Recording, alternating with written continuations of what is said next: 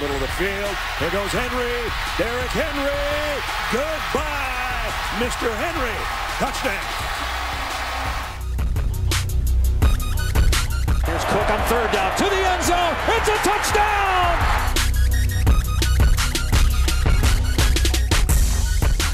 Salut à tous, bienvenue pour cette nouvelle émission de Radio Sam et US spécial College Football, toute l'actualité nord-américaine vue par les francophones, avec au programme cette semaine la première défaite d'Ohio State, Oklahoma State et Houston, et North Carolina qui valide son ticket pour la finale ACC, et un dossier spécial consacré aux grosses rivalités à venir pour cette 13e semaine de saison régulière. Pour m'accompagner, comme chaque semaine, le fondateur du site The Blue Pennant, Morgan Lagré, est avec moi. Salut Morgan. Salut Yellow, bonjour à tous. Et on parle tout de suite de la course au playoff.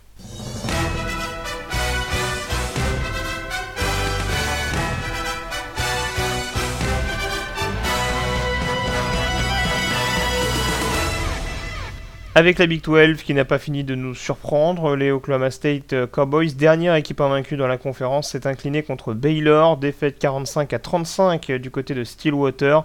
Les Bears, Morgan, qui en profitent pour se relancer avec encore un quarterback venu de nulle part. Et ils ne sont pas morts, hein, les, Bears de Baylor. On les avait un peu enterrés après leur défaite euh, à domicile face à, face à Oklahoma. Eh bien, euh, ils ont réussi donc à, redresser la barre. Chapeau, coup de chapeau, un grand coup de chapeau à, à Art Brills pour avoir réussi à remobiliser ses joueurs donc, pour ce match euh, qui s'est joué dans un contexte hostile face à des, Cowboys d'Oklahoma State, comme tu le disais, qui n'avaient pas encore perdu en, en 2015. Et tu l'as bien dit, hein, la grande révélation du match a été euh, le junior Chris Johnson. Euh, on, se souvient qu'il avait perdu sa, la bataille des quarterbacks durant l'été au profit donc de, de Seth Russell. Il avait même été replacé au poste de receveur au mois de septembre. Et eh bien, il a fait une entrée en jeu spectaculaire en, deuxième mi-temps à la place de, Jared Stam euh, qui a été victime d'une blessure sur un, sac juste avant la, pause. Alors Chris Johnson, eh bien c'est vrai qu'il a été, il a un peu inquiété sur sa première passe qui était euh, complètement loupée pour KD euh, et ensuite il a été absolument magistral. Il s'est racheté tout de suite avec un, une passe de touchdown pour, pour Jay Lee qui avait donné à ce moment-là une avance de 17 points euh, aux Bears. Il fait vraiment une deuxième mi-temps remarquable, 138 yards à la passe avec deux touchdowns. Euh, notamment un de, pour, une, pour 71 yards pour KD Cannon. Il finit également avec 42 yards au sol et il marque le touchdown qui vraiment a, enterré, les, a enterré les Cowboys en, toute fin de match, un touchdown au sol. Euh, en tout cas, ben, la blessure de, Jared Stidham aurait pu être dramatique hein, pour, les, pour les Bears. On rappelle que Stidham, c'était déjà le backup du titulaire Seth Russell, donc on se retrouve avec le troisième quarterback pour, pour les Bears. Euh, finalement, ça n'a eu euh, aucune conséquence dans, ce match. Euh, ça pourrait être un peu plus compliqué hein, pour, le, pour le prochain match face à TCU parce qu'ils n'ont pas de backup, ils n'ont pas de quatrième quarterback finalement, ça pourrait être un peu plus compliqué. Mais ce qu'on peut dire, c'est que finalement, ben, il y a encore de l'espoir hein, pour les Bears dans la lutte pour une place en playoff. On sait que quoi qu'il arrive, ils, devront battre, remporter de toute façon la, la conférence Big 12 en battant et TCU vendredi soir et ensuite euh, Texas la semaine euh, suivante. Et ils devront surtout compter sur une, sur une défaite à domicile d'Oklahoma State face à, face à Oklahoma.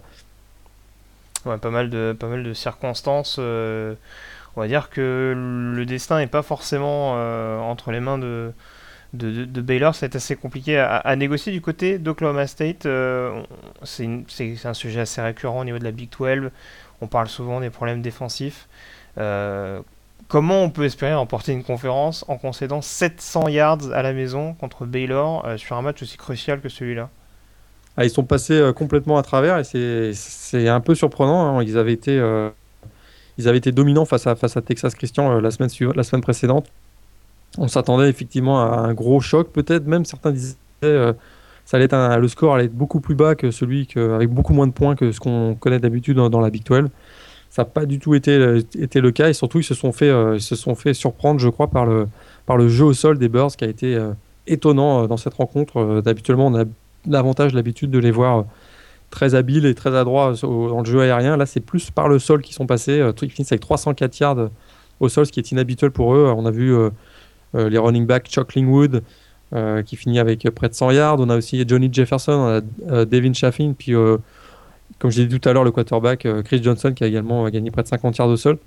C'est là où ils ont été, euh, vraiment en, grosse difficulté au sol. Puis surtout, de leur côté, offensivement, ils ont été vraiment beaucoup trop prévisibles. à l'inverse des, des Bears, ils ont été totalement ils ont été très très mauvais au, jeu au sol. Ils finissent avec 8 yards au sol, ce qui est quand même très très faible. Et donc, dont, ils ont... moins 38 yards pour Mason Rodolph, qui a, été, qui a, été, un petit peu mis sous pression manifestement. ouais, par notamment Andrew Billings, qui a, qui a fait un match euh, absolument énorme, le defensive tackle des, des Bears, euh, une future star de la NFL probablement. Et donc, bah, du coup, les Bears se sont retrouvés euh, avec un jeu un peu stéréotypé, passant par les airs. Et et euh, finalement, le secondary de Baylor a, très bien contenu, euh, notamment Washington qui avait, été, euh, qui avait été remarquable face à TCU la semaine précédente. Et là, il a été, il a été bien, bien pris par la défense des Bears. Ça fait combien de temps que Oklahoma State n'a pas eu un running back d'envergure, on va dire? Parce que c'est vrai que on, avait peut-être Kendall Hunter ou Julius Randle il y a quelques saisons. J'ai l'impression que ça, se perd un petit peu du côté, de, du côté des Ah, on, n'égalera jamais le bon vieux Barry Sanders, ça c'est sûr. Ah, ça. Euh, donc, euh, oui, c'est clair que si on prend il y a une trentaine d'années avec Thomas et, avec Thomas et Sanders, sera, c'est un peu compliqué à renouveler. Mais j'ai vraiment l'impression que, ouais, on, arrive à sortir des quarterbacks. On a vu des, joueurs comme Whedon ou comme d'autres précédemment. Mais c'est vrai que c'est un poste où j'ai l'impression Mike Gundy a un peu plus de mal à, trouver la perle euh, qui, qui, qui, lui permette, on va dire, d'offrir une alternance euh, suffisante. Hein. On voit par exemple, euh, enfin je sais pas, Oklahoma par exemple, ou, un très bon QB ou un excellent running. Euh, Oklahoma State, j'ai l'impression que c'est un petit peu moins le cas au niveau du jeu au sol. Euh, il, y a plus, il plus de problématiques à, ce niveau-là. En tout cas, euh, Baylor donc, qui s'impose de 10 points donc, dans cette confrontation et qui relance un petit peu plus la Big 12 malgré leur défaite donc, de la semaine précédente contre, contre Oklahoma. L'autre vainqueur de cette semaine reste encore, on va dire, sous le radar, mais c'est officiellement qualifié pour la finale de conférence ACC.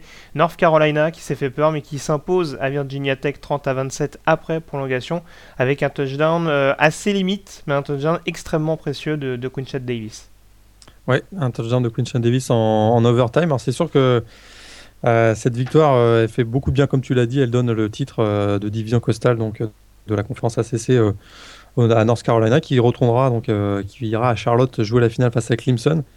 donc finalement, bah, dans ce match, les joueurs de, coach Larry Fedora ont gâché la fête hein, des Hokies de, euh, Virginia Tech euh, qui, souhaitait donner une dernière victoire finalement à domicile euh, pour le légendaire coach Frank Beamer. On le sait, il a, annoncé dernièrement qu'il quittera ses fonctions à, la fin de la saison après 25 ans passés sur le campus de, Blacksburg.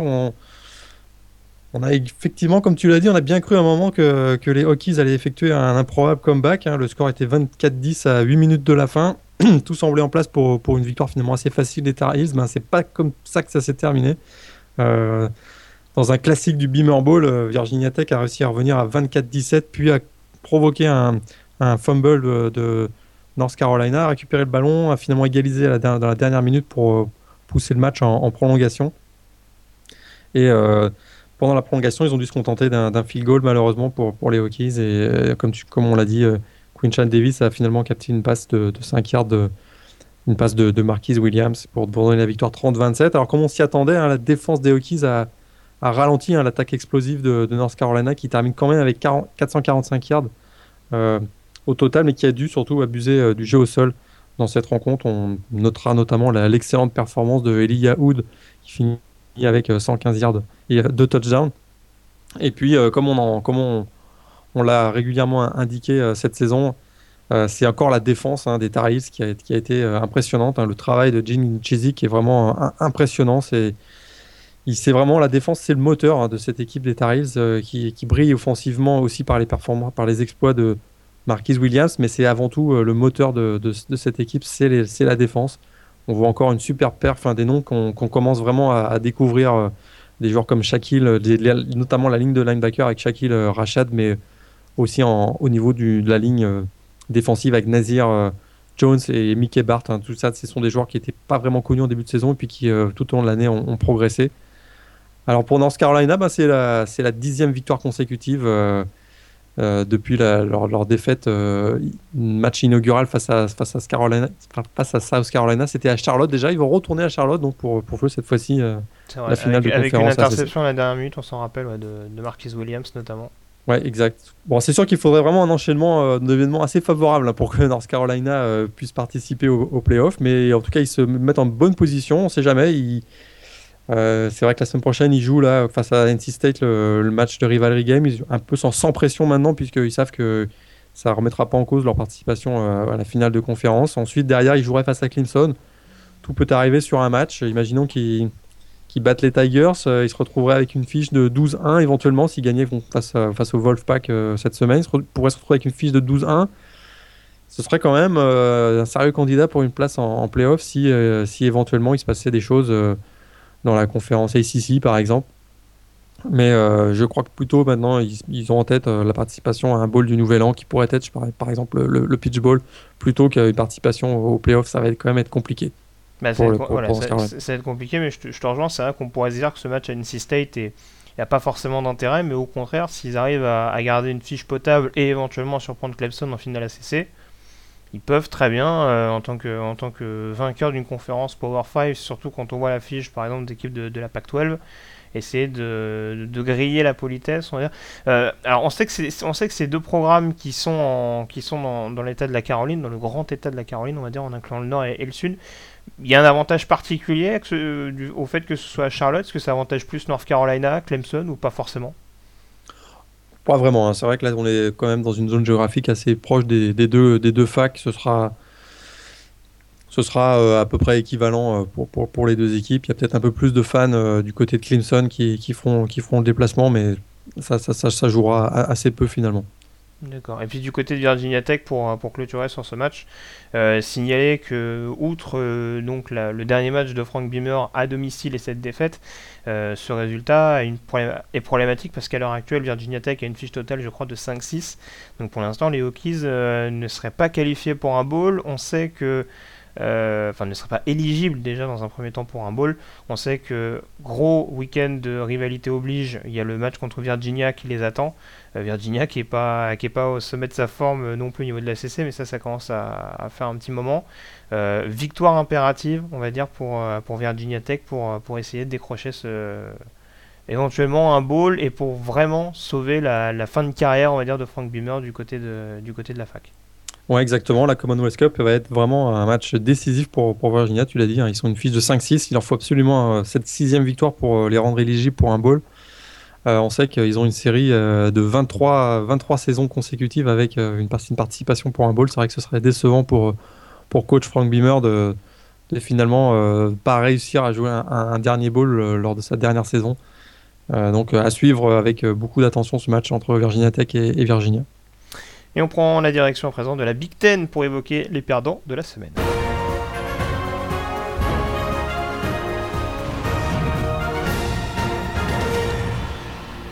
On les a souvent décriés cette saison. Eh bien, Ohio State a perdu son premier vrai test cette année face au numéro 9 Michigan State. Euh, succès à 17 à 14 des Spartans à Columbus avec un match vraiment indigeste des deux programmes. Ouais, match euh, très intense, mais alors d'une qualité euh, très très médiocre. Hein. Euh, c'était même parfois pénible à regarder, euh, surtout que, quand on sait qu'au même moment se déroulait un certain Oregon USC. Euh, donc victoire, oui, victoire 17-14 des, Spartans de, Michigan State qui prennent désormais donc le contrôle de la, de la division Est dans la conférence Big Ten. c'est au terme d'un match, hein, donc comme je disais, d'une vraiment une vraie grande médiocrité. Ben, Michigan State s'impose sur un, sur un field goal finalement de Michael Jagger à la dernière seconde de la rencontre pour les Spartans, bah, maintenant, ils joueront une place en finale de, conférence Big Ten euh, lors de la réception de Penn State euh, le week-end prochain. Ce revers pour Ohio State, euh, bah, ça met un terme à plusieurs séries. Une série de 23 matchs de saison régulière sans défaite, 30 matchs consécutifs hein, de, conférence Big Ten sans, sans, défaite. La dernière remontait finalement au 26 novembre 2011 face à, face à Michigan. Alors les champions nationaux ben, ne sont pas encore tout à fait écartés de la lutte à, une place en finale de conférence. Ils ont besoin d'un succès face à Michigan le week-end prochain, euh, combiné à une défaite finalement à domicile de Michigan State face à, face à Penn State. C'est pas inconcevable, mais euh, ils ont en tout cas plus le destin en, leur, destin la, dans les mains. La situation actuellement, elle est, elle est claire, hein, parce qu'on a, on, a trois équipes désormais avec six victoires et une défaite dans cette, euh, dans cette division Est de la Big Ten. Euh, en gros, si Michigan State bat Penn State, ils sont en finale de conf. S'ils perdent, le vainqueur de Michigan-Ohio State se qualifie. Donc euh, c'est vrai qu'il va y avoir pas mal de regards qui vont se tourner euh, d'une part du côté de Dist Lansing. ce serait quand même une grosse surprise de voir Michigan State s'incliner à domicile contre Penn State. Ouais, ce serait une, grosse surprise. Malgré tout, c'est vrai que c'est l'absence de, Connor Cook là, qui n'a pas été euh, préjudiciable aux Spartans dans ce match face aux Buckeyes. Est-ce que face à Penn State, euh, ça pourrait pas être euh, plus problématique? C'est vrai que là, les deux, les deux, jeunes quarterbacks, Tyler Connor, O'Connor et Damien Terry, finalement, ont été lancés dans le match un peu à la dernière minute. Ils ont peut-être pas eu le temps de, de gamberger pour se dire, oh là là, on a, on a, on a le destin de notre équipe sur les épaules. Euh, là, ils ont peut-être une semaine où ils vont se dire, bah là, du coup, si on a plutôt intérêt à faire un, gros gros match, on, sera probablement Tyler O'Connor qui va démarrer. On, on, rappelle que c'est deux quarterbacks qui, qui, sont assez complémentaires, qui n'ont pas le même style de jeu. Hein. Tyler O'Connor qui est plutôt un, pocket passeur, si je peux le grossir comme ça, et Damien Terry qui est plus euh, sur le profil d'un JW Walsh ou d'un quarterback comme ça, qui peut-être un petit peu plus rentre dedans. Exactement. Euh, mais en tout cas, ils étaient, euh, ils ont, ils ont fait vraiment, ils ont été décisifs dans, dans, ce match-là. Si on revient rapidement sur, sur le match, ça s'est joué dans des, dans des conditions épouvantables, hein. du froid, de la pluie, même un peu de neige, du vent. Euh, que ça nous promettait, dès, dès, qu'on a vu la météo, ça nous promettait un bon ah, vieux classique de, de la tourisme de Columbus c'est débordé là. ah oui, ça leur a fait une publicité d'enfer. En tout cas, on s'attendait dans ces conditions à, du, à de la course, de la course, de la course et encore de la course. Bah, c'est exactement ce qu'on a eu. Euh, finalement, le match, euh, ben, il se résume euh, assez simplement. Hein. c'est deux turnovers des Spartans qui ont permis aux Buckeyes d'inscrire leurs deux touchdowns. Hein. c'est tout d'abord un sac de Sam Hubbard sur, sur donc Tyler O'Connor qui a permis à Adolphus Washington de récupérer le, ballon sur la ligne des 33 yards de Michigan State. S'en est suivi finalement le, premier touchdown de la rencontre d'une course de, de Zeki Elliott. tout de suite après, il y a Michigan State réplique avec un super drive de Tyler O'Connor conclu par, euh, par Trevor Pendleton, le fullback. En début de troisième quart-temps, ben, c'est un muff punt euh, finalement de, de Kings, donc encore un turnover qui redonne le ballon euh, au Buckeyes sur la ligne des 1 yard des Spartans. Tout de suite après, une pop pass de, de JT Barrett pour Jalen Marshall. Ça fait 14-7. On se dit que vraiment les Buckeyes sont, sont très, sont très chanceux hein, parce qu'ils ils produisent absolument rien offensivement et ils sont, ils sont devant avec 7 ils points. Sont, ils sont même hués pendant un moment, pendant un moment par leur public. Hein. Ouais, ils se font à 14-14, effectivement, ils se font eux parce que derrière, juste, derrière, hein, encore une fois, réaction immédiate des, de Michigan State avec une longue possession. Euh, euh, encore des Spartans avec notamment un big play euh, magnifique de, de, Tyler O'Connor et puis une drive se conclut par, par une course de Gerald Holmes. On se trouve à 14-14, effectivement, des huées commencent à descendre du, du horseshoe. Et puis donc il y a un dernier drive pour Michigan State. Euh, encore un long dernier drive avec beaucoup de courses, un, une conversion aussi de LG Scott sur un troisième down qui est, qui décisif, puis ils se mettent en bonne position. Donc Michael Jagger, qui est de 41 yards, donne la victoire sur le dernier jeu euh, à Michigan State. Alors on retiendra de cette rencontre, hein, euh, je crois que tout le monde l'a noté, le niveau absolument abyssimal de l'attaque des Buckeyes, ça en devient même euh, pratiquement comique. 132 hein. yards offensifs simplement pour les champions nationaux, 46 yards à la passe, pas un drive plus long que 32 yards et ils finissent avec un total incroyable de 5 first down. C'est fou pour, une équipe championne nationale. Alors, euh, on l'a aussi noté, hein, il y a eu euh, des choix tactiques assez douteux. Hein, euh, il, s'en est d'ailleurs l'intéressé s'en est d'ailleurs plein. On se demande comment Ezekiel, Ezekiel Elliott n'a été utilisé aussi, aussi peu dans cette rencontre, avec 12 portées de ballon, simplement deux après la, la, mi-temps, en deuxième mi-temps. Mais c'est surtout que sur le drive où il, match, où il marque justement le TD, il est quand même relativement bien exploité. En tout cas, il, sert d'alternance. Et puis c'est vrai qu'après, il disparaît au fur et à mesure. Euh, où on a essayé de vraiment surprendre Michigan State en, en, peut en peut-être en, jouant peut-être contre nature, euh, là où, les Spartans les attendaient peut-être pas forcément. Mais c'est vrai qu'après, il a, il a totalement disparu de la circulation. Totalement incompréhensible. Puis euh, on s'aperçoit aussi que bah, c'est un système beaucoup trop conservateur. Hein. Voilà, le départ de Tom Herman donc à Houston euh, commence à se faire ressentir. On voit que Urban Meyer, il a, il du mal à s'ajuster. C'est vrai qu'après la rencontre, il a, pris beaucoup de responsabilités en disant que c'était, euh, qu'il avait aussi euh, appelé pas mal de jeux, puis que si la défaite, la défaite, il la prenait aussi pour lui. Mais on s'aperçoit aussi que, ben, avec les déclarations donc d'Ezekiel Elliott à la fin du match, hein, qui a annoncé qu'il comprenait, il remettait en cause les choix des coachs, il a même déclaré que c'était son, qu'il quitterait le programme pour la NFL l'an prochain. Cardell Jones a fait, a fait la même chose. on s'aperçoit que finalement, le programme de Columbus, hein, c'était une véritable cocotte minute. Hein, c'est parce que ça a littéralement explosé dans ce match. Euh, on a eu beaucoup de déceptions des joueurs à la fin de, la, rencontre, de la frustration, euh, le public euh, qui, a pas, qui, en a mis une petite couche, donc effectivement en huant, en huant les, joueurs.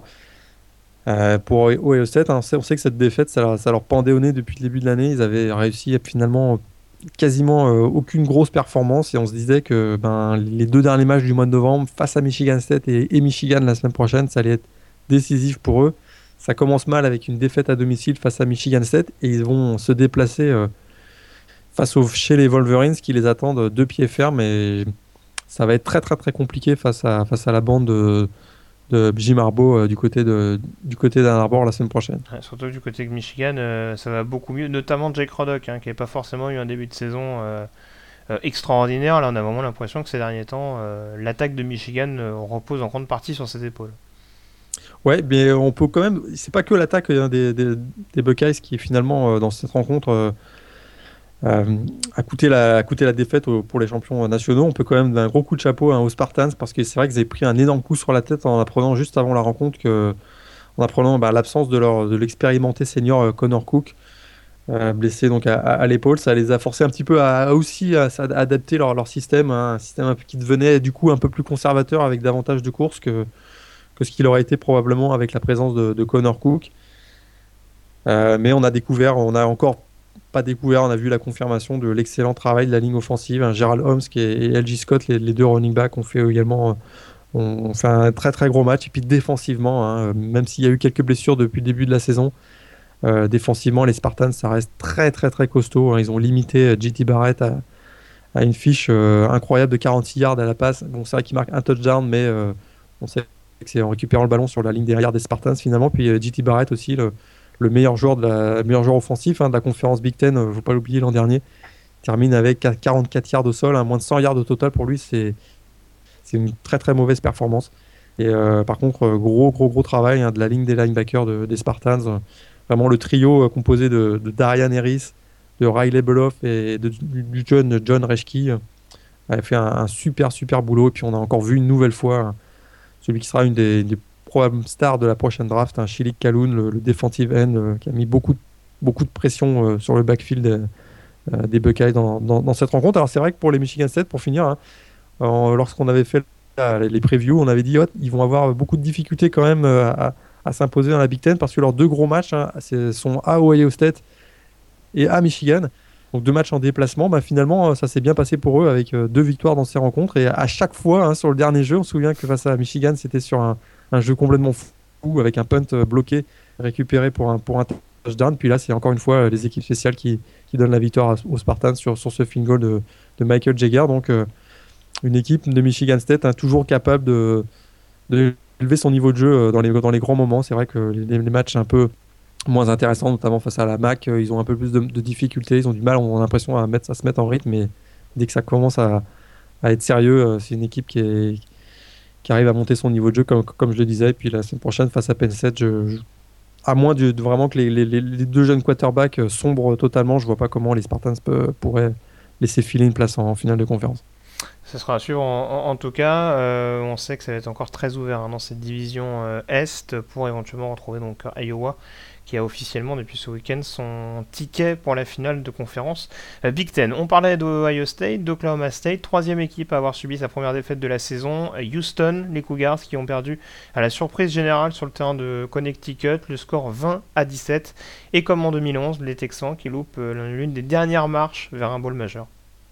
Ouais, terrible désillusion hein, pour les Cougars de Houston qui, comme tu l'as dit, étaient, encore invaincus. Euh, un déplacement à East Hartford face aux Huskies de Yukon qui avait pas vraiment fait grand chose depuis le début de la saison. Bah alors, ils ont été méconnaissables. Hein. la bande de, Bob Diaco, du coach Bob Diaco, donc des, les Huskies, ont, été euh, euh, vraiment dominants euh, des deux côtés du ballon, hein, que ce soit offensivement ou défensivement. Il y avait vraiment beaucoup d'enthousiasme dans cette équipe de Yukon qui, qui finalement n'avait plus grand chose à espérer cette saison. Au-delà de remporter, de, confirmer leur, leur, billet pour un bowl et de faire tomber bien sûr le, le, le cadre finalement de cette, conférence américaine cette saison. Euh, Houston, c'est vrai, a été quand même handicapé. On en avait parlé la semaine dernière. Hein, l'absence de, leur quarterback titulaire, euh, Greg Ward Jr., hein, qui, a été, blessé, qui a, dû laisser sa place à Kyle Postma, qui a fait vraiment un match euh, épouvantable. la clé de la rencontre, hein, c'est les 4 turnovers des, Cougars, qui, à chaque fois qu'ils se mettaient en bonne position, on avait l'impression qu'ils redonnaient le ballon, redonnaient le ballon aux Huskies. Mais finalement, c'est pas le, c'est pas Kyle Postma hein, qui a coûté la, la, la, défaite euh, de, Houston, puisque c'est euh, Greg Ward Jr. finalement qui est rentré en, dans la dernière minute, euh, puisque Postma s'est blessé, donc on a été obligé de ramener le, quarterback. oui, ça a été un dernier drive un petit peu confus avec ouais, Postma qui se blesse sur un, sur un, sur un des downs clés, on va dire, en toute fin de match. Et on a, mis, on a lancé un petit peu Greg Ward de manière désespérée, alors que bon, manifestement, il était non seulement diminué, mais en plus, bon, rentrer, rentrer comme ça en fin de quatrième quart, c'est quand loin d'être évident, c'est pas la meilleure disposition possible. Exactement, il rentre à froid. Hein. C'était également les conditions étaient, euh, étaient polaires aussi du côté de du côté du Connecticut euh, dans, ce match. Alors du coup, il est, vraiment à froid. Il lance, euh, il lance une interception qui coûte le, qui coûte finalement le, qui coûte le match aux Cougars qui s'incline 20-17. Hein. Comme je disais, c'est une grosse, grosse, grosse désillusion. Hein. Offensivement, ils n'ont pas du tout été sur le même tempo que d'habitude. Ils finissent avec 318 yards qui est qui est bien loin de leur moyenne de, 520 yards par, match euh, en 2015. Euh, avec cette défaite, bah, Houston perd pratiquement euh, tout espoir de participer à un, bowl du Nouvel An. ils doivent maintenant se, remobiliser parce qu'il y a encore un, gros match face à Navy le week-end prochain qui aura quand même pour enjeu de remporter la division Ouest de la conférence américaine et donc de, s'assurer un, billet pour la finale de conférence face à Temple ou South Florida. C'est ça, match qui aura lieu du côté de Houston, hein, il me semble, le Houston Navy. Donc, ouais, tout n'est pas. Tout n'est pas condamné, on va dire, pour Houston, mais c'est vrai que c'est un sérieux frein et une défaite contre Connecticut, ouais, ça, ça, ça, a des conséquences, euh, surtout au vu du calendrier de Houston tout au long de la saison, parce que mine de rien, ils n'ont pas affronté que des cadors, loin de là. Et voilà, battre à l'arrache, on va dire Memphis, euh, qui, qui, vient d'enchaîner, je crois, trois défaites de suite c'est plus forcément une référence. Et voilà, donc cette défaite contre, contre Connecticut en plus. Ça nous, rappelle la réalité hein, du, du, college football. Hein. C'est vraiment difficile. C'est difficile de, de, faire, de faire une saison invaincue.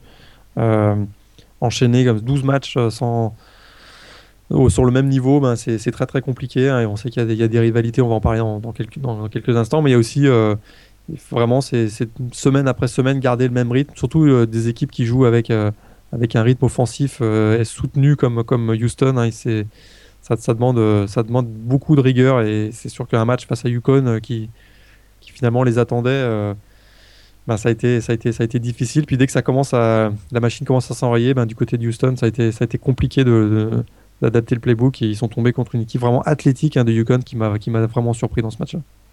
On passe à présent aux autres résultats de la semaine.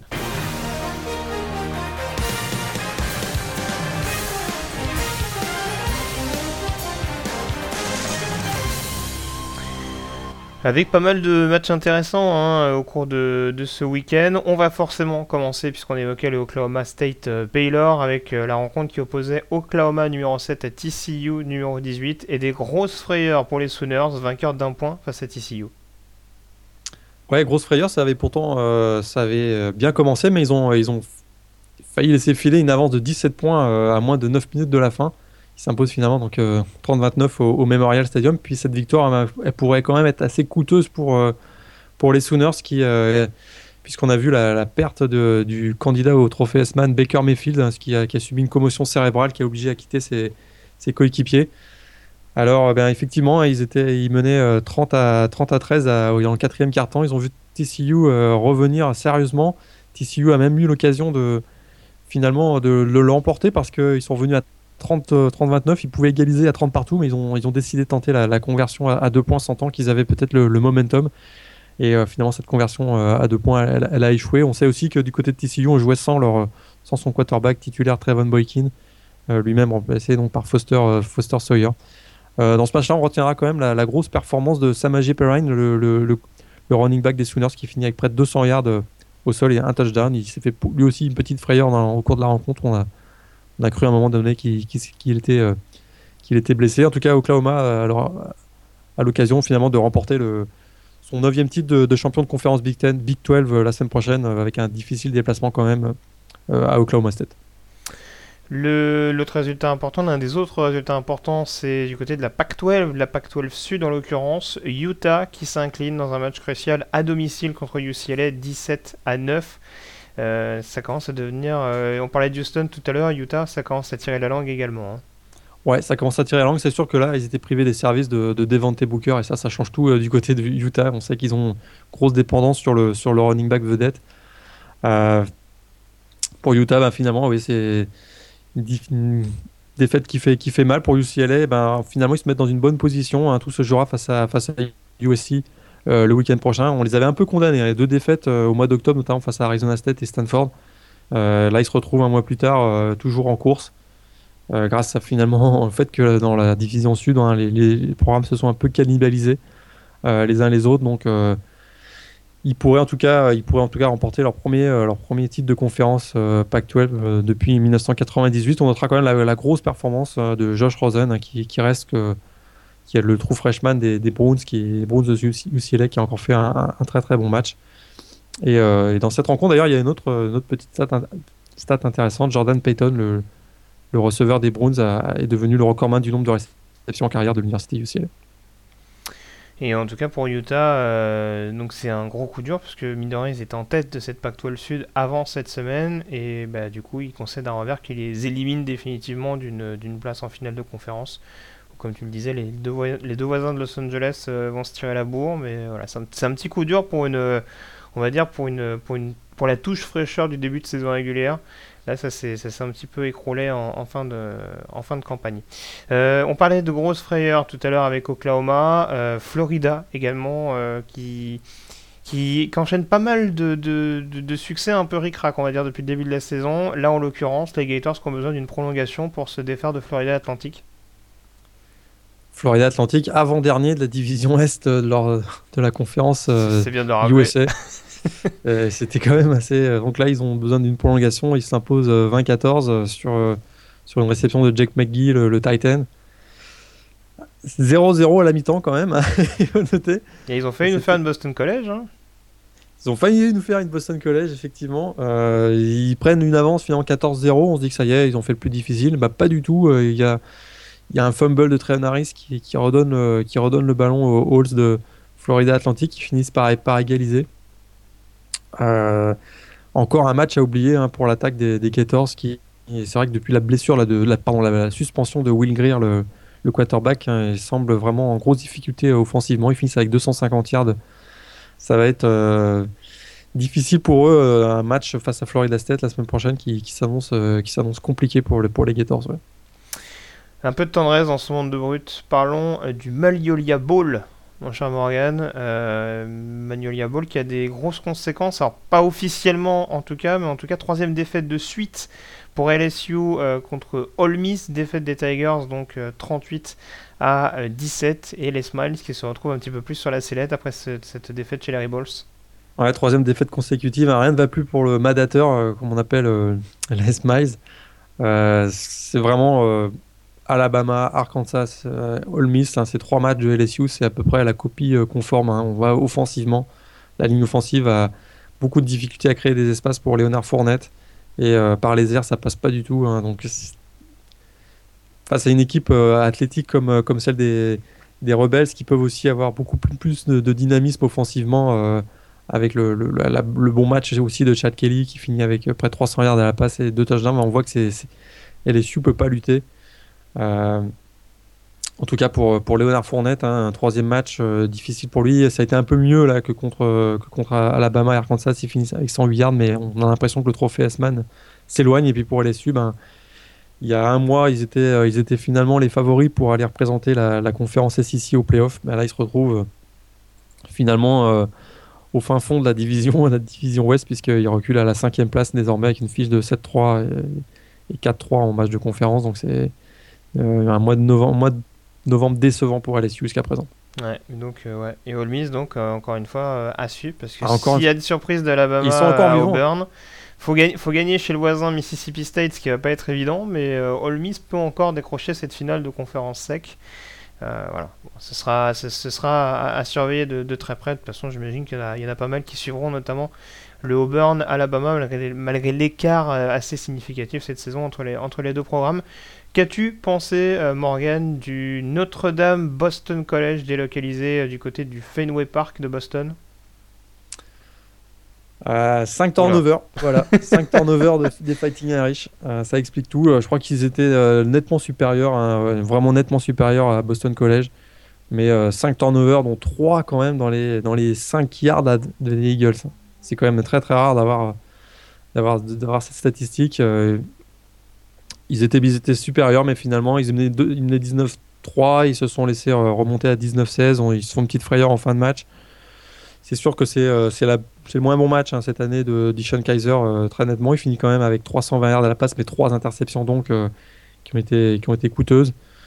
donc, bah, les fans des Irish diront qu'il vaut mieux que ça arrive maintenant euh, avec une victoire euh, face à Boston College que la semaine prochaine face à Stanford. Euh, plus inquiétant, la blessure de, CJ Prozise, hein, le, running back des, Fighting Irish en deuxième quart-temps. Voilà, un match, un match à oublier pour Notre-Dame, mais le plus important c'était la victoire. en tout cas, les maillots verts, hein, moi j'ai beaucoup de difficultés. Les maillots des Shamrock Series, généralement chaque année, ils nous sortent un maillot un peu vintage. Là, j'ai pas trop trop apprécié.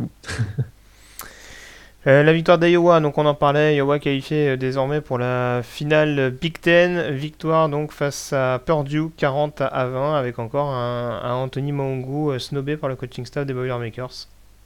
Ouais, encore snobé, un match joué aussi dans des conditions, dans des conditions assez, assez particulières. Dès le matin, il y a une tempête de neige, 20, 20 cm de neige sur sur le terrain.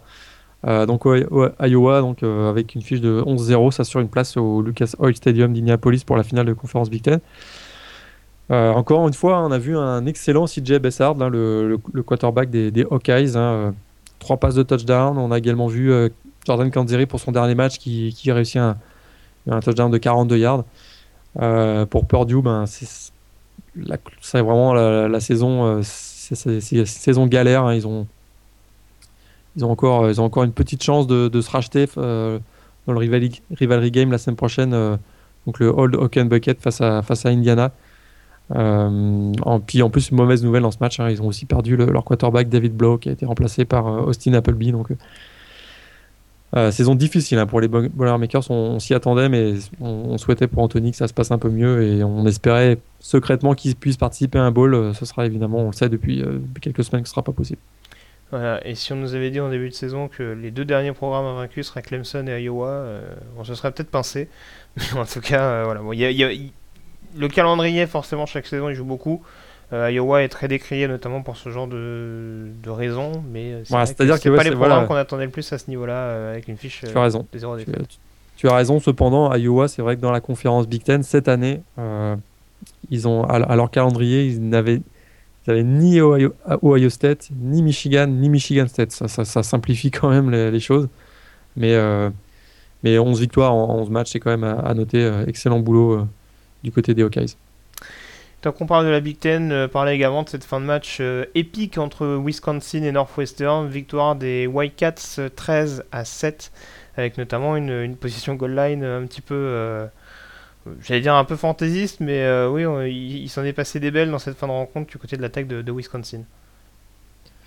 Euh, ouais, Justaf qui a été, euh, qui a eu, euh, qui s'est, qui s'est blessé finalement en, fin de rencontre. Alors pour finalement, il a remonté tout le terrain, il a, il a ramené le ballon sur la ligne derrière, donc et puis hein, il est victime d'un violent sac qui oblige finalement à faire rentrer le backup Bart Houston. Il tente une passe dans la end zone pour pour Tanner Envoy. Et puis euh, finalement, ce dernier n'arrive pas à capter le ballon pour, pour Wisconsin. Bah voilà, c'est une défaite qui, qui fait mal. Mais euh, du côté de Northwestern, hein, 9-2, euh, ils avaient eu un petit trou au mois, de, d'octobre avec deux, deux, lourdes défaites, dont une face à, face à Michigan. Mais il reste, il reste quand même en, en, position pour finalement atteindre le plateau des, des 10 victoires. Et on sait que du côté de Northwestern, c'est très très rare.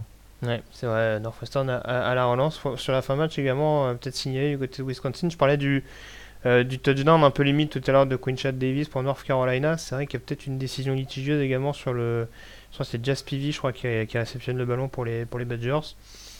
C'est euh, Wisconsin qui, avec ce touchdown, avait l'occasion de, de s'imposer. Et c'est vrai que le, le refus du, du, TD a été un petit peu, peut-être été un peu étrange. Voilà. Ceux, qui veulent le revoir euh, ont sans doute l'opportunité de le faire sur le, sur les, sur les highlights qu'on retrouve notamment. Alors, je sais pas si tu l'as si tu l'as mis sur Blue Pennant, mais au pire sur, sur ESPN.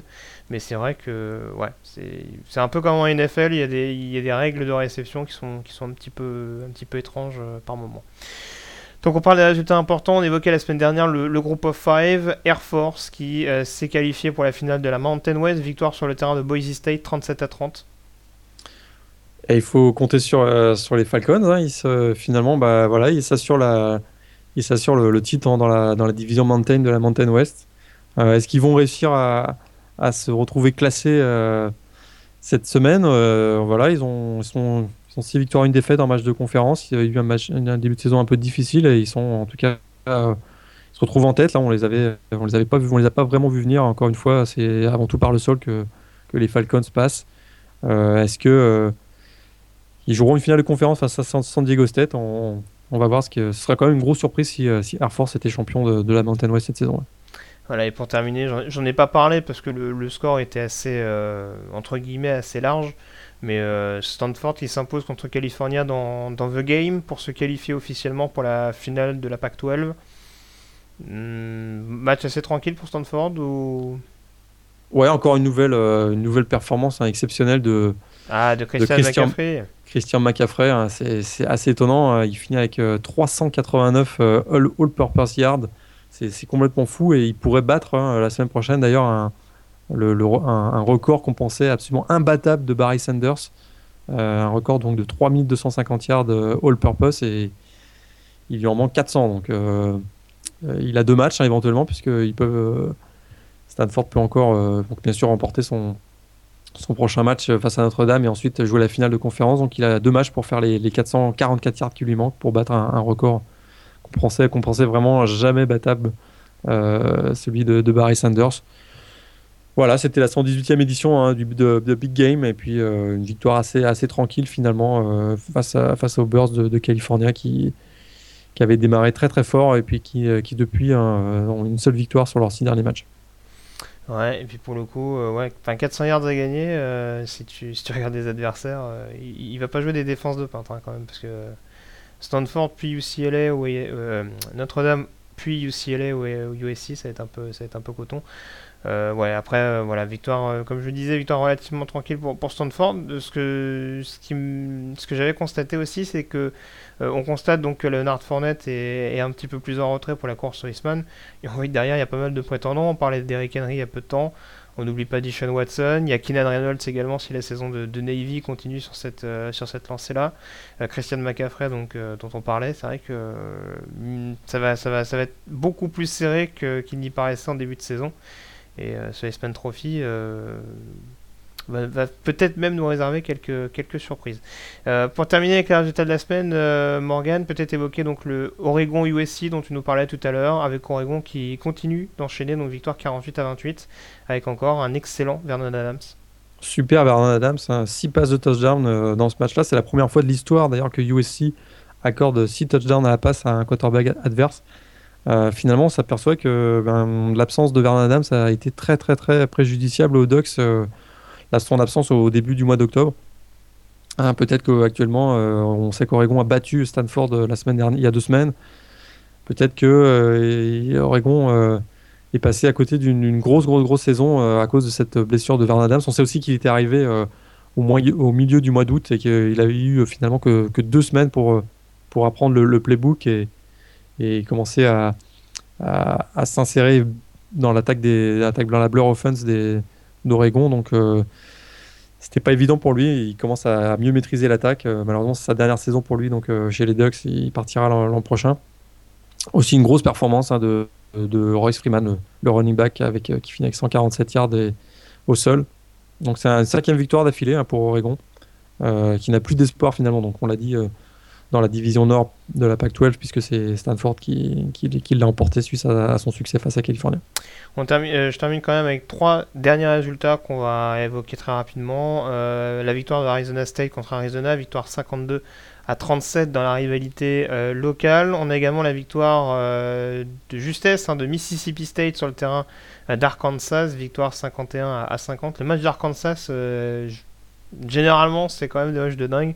C'est des matchs qui se terminent à peu près à 2-3 minutes de la fin la majeure partie du temps. Donc si vous avez l'occasion de, revoir ce match, n'hésitez pas. Et puis tant qu'on parle de la SEC également, euh, la grosse surprise c'est South Carolina qui euh, continue sa saison galère, défaite à domicile contre The Citadel, programme de 1AA. Donc euh, voilà, on avait, on avait appris il y a quelques jours que Sean Elliott ne serait pas conservé. Je suis pas persuadé qu'avec ce type de résultat, il est plus rassuré que ça, le, directeur athlétique des Gamecocks. Mais euh, voilà, vivement que la saison se termine et qu'on on relance le, chantier du côté, de, du côté de South Carolina. Les classements à présent, ou surtout les finales de conférence euh, actuellement, donc euh, Temple Navy pour le moment, sachant qu'aucune des deux équipes n'est qualifiée officiellement. En ACC, c'est désormais officiel, Clemson affrontera North Carolina. dans la Big 12, le leader actuel s'appelle Oklahoma avant son match donc euh, sur le terrain du voisin Oklahoma State. Et dans la Big Ten, la finale euh, opposerait Michigan State à Iowa, sachant que les euh, sont les seuls officiellement qualifiés. dans la conférence USA, ça continue de se tirer la bourre, donc pour l'instant on aurait Western Kentucky contre Louisiana Tech, sachant que comme on le disait la semaine dernière, on aura Western Kentucky contre Marshall dans la division Est et Louisiana Tech contre Southern Miss dans la conférence Ouest. Les vainqueurs de ces rencontres s'affronteront en finale de conférence. Euh, la MAC à présent avec euh, une finale qui opposerait pour l'instant Bowling Green à Northern Illinois. Euh, Bowling Green déjà qualifié, Northern Illinois qui a écarté Western Michigan d'une place en, finale de conférence et qui se tire à la bourre avec Toledo au cours de la dernière semaine de saison régulière. Dans la Mountain West, on le disait, Air Force contre San Diego State, ça c'est désormais officiel. En Pac-12, Stanford qualifié qui retrouvera ou UCLA ou USC en fonction du résultat de ce week-end. Dans la SEC, Florida euh, déjà qualifié qui retrouvera Alabama ou Ole Miss en fonction des résultats de ce week-end. Et puis donc dans la Sun Belt, Arkansas State toujours euh, leader. On va terminer euh, une fois n'est pas coutume cette émission avec le débat de la semaine puisque on a une petite semaine de rivalité, une grosse semaine de rivalité même qui nous attend.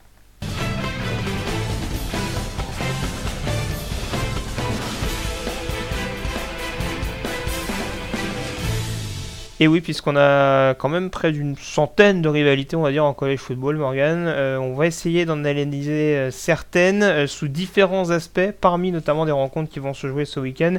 Et on commence forcément par les rivalités intra-État avec l'incontournable duel de l'Alabama entre le, Crimson Tide et les Auburn Tigers. Un antagonisme de, 20, de 125 ans qui s'est clairement amplifié, on va dire, ces dernières saisons.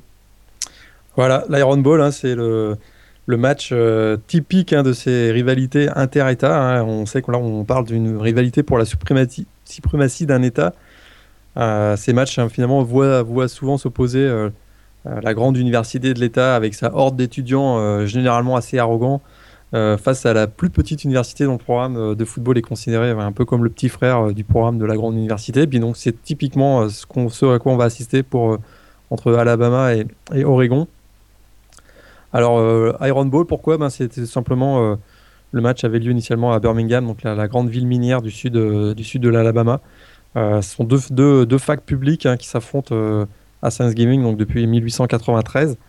donc clairement, hein, ce match, ça dépasse vraiment le cadre du, football. Hein. on sait qu'aussi le football est une véritable religion dans l'Alabama, mais pendant, pendant, le match et même pendant toute la semaine, ben, tout s'arrête. il faut choisir son camp. les familles sont séparées.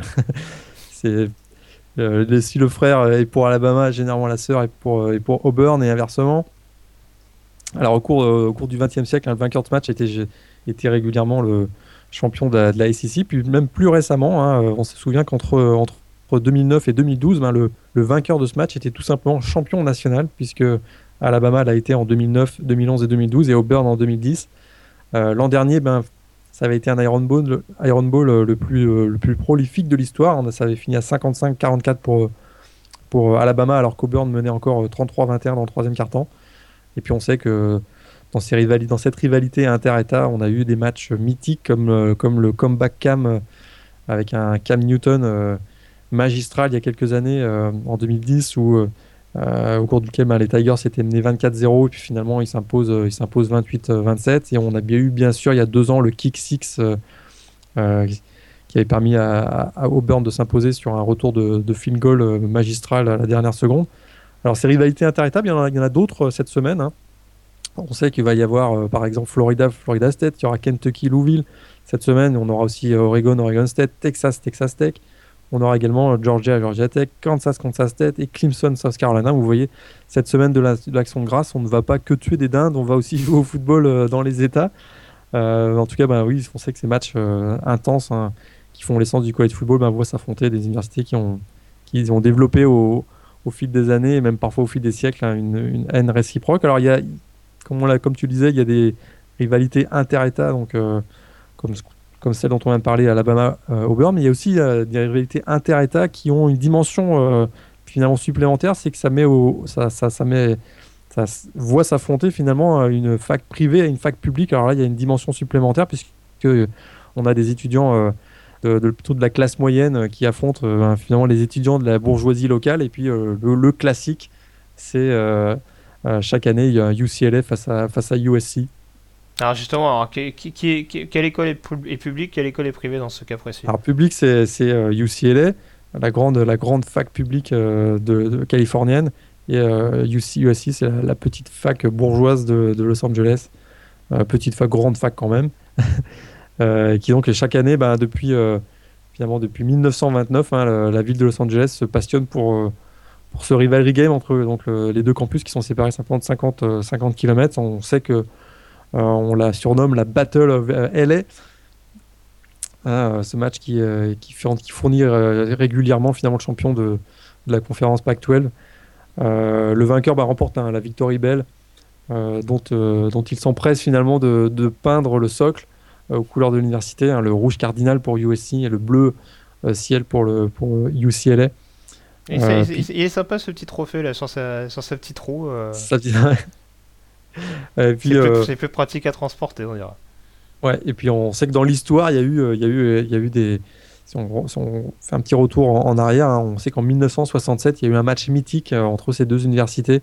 on l'avait d'ailleurs appelé le Game of Century à, l'époque. Ce jour-là, hein, c'est vrai qu'il y a le, le grand O.J. Simpson de, USC affrontait euh, le, meilleur quarterback de l'époque qui était Gary Beban. donc c'était USC était numéro 4 au pays, UCLA était numéro 1 et avait, euh, on avait pour enjeu dans ce, match tout simplement le, titre national et le trophée S-Man entre les deux, euh, entre ces deux vedettes de l'époque. Puis plus récemment, on a eu aussi en, en 2000, donc l'an dernier, en 2014, je veux dire, le UCLA avait remporté le, avait remporté la victoire, son, la troisième victoire consécutive d'ailleurs dans, dans, cette euh, rivalité. Alors il y a d'autres exemples hein, de, de rivalité inter-État entre, entre fac privées et publiques. Euh, cette semaine, on aura notamment euh, un, droit au match entre Illinois et Northwestern. Donc Illinois, la grande fac publique de l'État de l'Illinois, face à la petite fac privée Northwestern. Puis il y en a, a d'autres aussi au cours de la saison, mais qui, généralement c'est en cours de saison et pas, et pas, pas lors de cette rivalry week.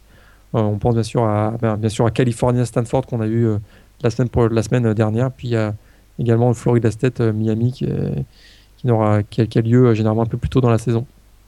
Et parmi les, autres rivalités importantes, on, a donc les, rivalités régionales. on peut prendre par exemple le cas du nord-ouest, du nord-est des États-Unis avec forcément le Michigan-Ohio State de ce week-end. là encore, c'est peut-être sur les terrains de foot qu'elle est née cette rivalité en l'occurrence. Exactement, c'est une rivalité entre, ben, finalement, entre ce qu'on appelle les border wars, hein, les rivalités entre deux universités qui sont séparées par une frontière et qui euh, finalement sont suffisamment proches quand même géographiquement pour, euh, pour finalement se battre, notamment sur le terrain du recrutement. Ça, c'est très très important. Euh, ce match-là, est, pour le recrutement, est décisif. Alors, c'est généralement, c'est vrai que ces, border wars sont généralement pas des, des, rivalités qui se, qui se déroulent lors de Rivalry Week la dernière semaine. Et le contre-exemple étant le, finalement la plus intense de ces Border Wars, c'était, euh, c'est bien sûr, le, comme tu disais, le Michigan-Ohio State.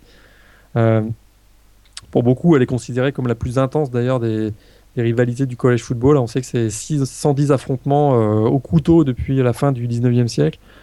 traditionnellement, eh ben, ce match met un terme à la saison des deux équipes et c'est encore le, comme j'ai le, le cas cette année.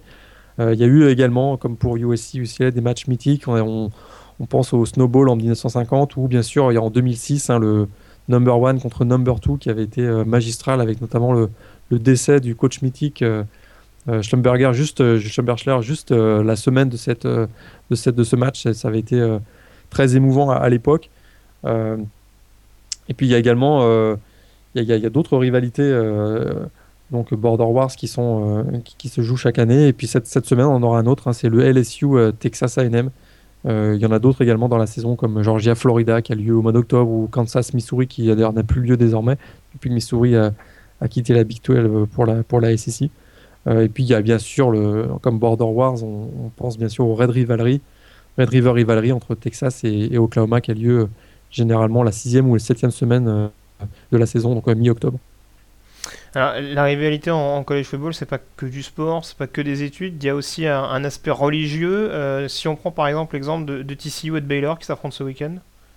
Voilà, ça c'est typique. deux facs finalement qui se battent sur le terrain, mais qui aussi se battent pour l'influence de leur congrégation, puisque finalement, ben, on a les baptistes hein, du côté de, Baylor face aux, disciples du Christ hein, du côté de Texas Christian. Donc euh, voilà, ça va être aussi euh, l'occasion d'une belle, belle bataille religieuse. Alors, euh, on sait qu'il y a également le match entre Utah et BYU dans, l'Utah entre, entre deux facs mormones, mais là, ça se joue pas lors de cette rivalry week, ça se joue un peu plus tôt, mais dans la saison, même si c'est vrai que cette année, ça n'a pas lieu. Je crois que ça reprend en 2018, je crois, les, les, affrontements entre, entre Utah et, BYU.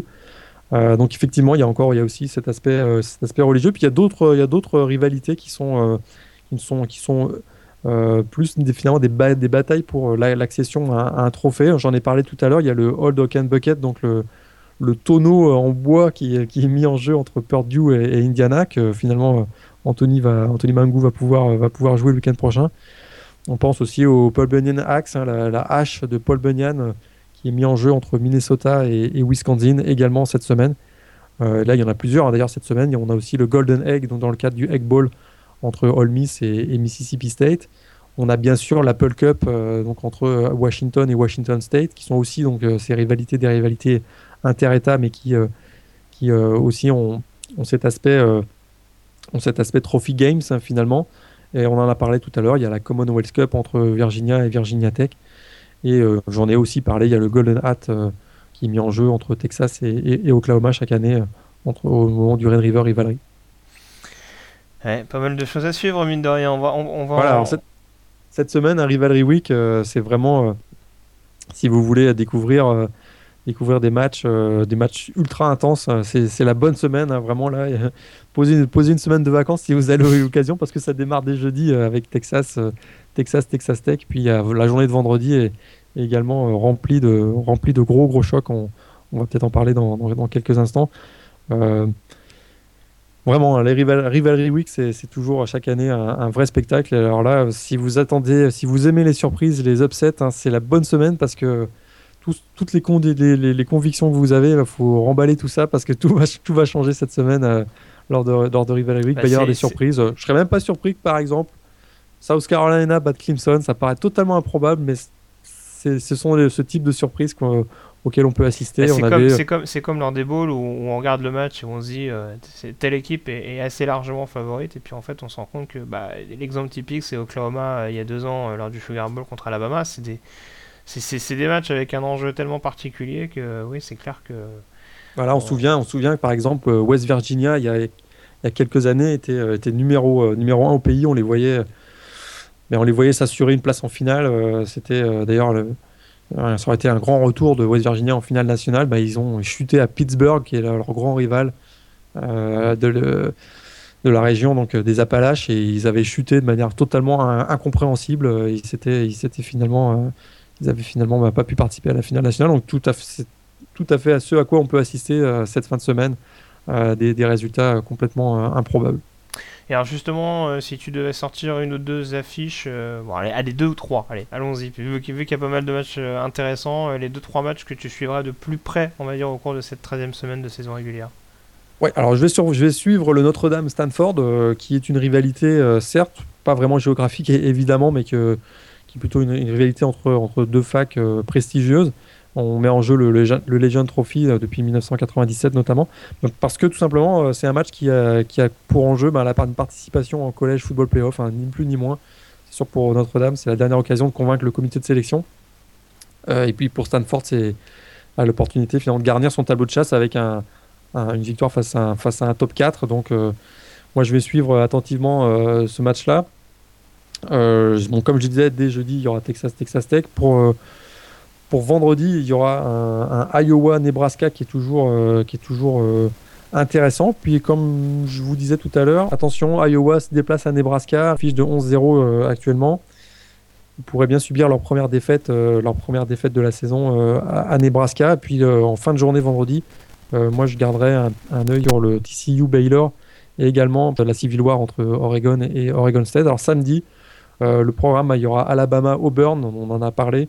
Et alors là, il y a une ribambelle de matchs. Euh, ça va être difficile euh, de faire son choix. Je pense que moi, je vais regarder Alabama, Auburn en priorité et UCLA, USC.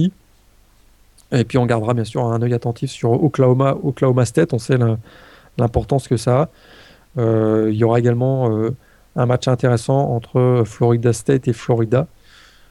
Clemson, South Carolina, on en parlait. Et puis Information intéressante aussi, euh, Wisconsin, Minnesota, c'est vrai que c'est la bataille pour le Paul Bunyan Axe, ben, c'est la plus longue série en cours. Hein, euh, on joue cette euh, rivalité depuis 1907 de manière ininterrompue, donc assez intéressant aussi à suivre.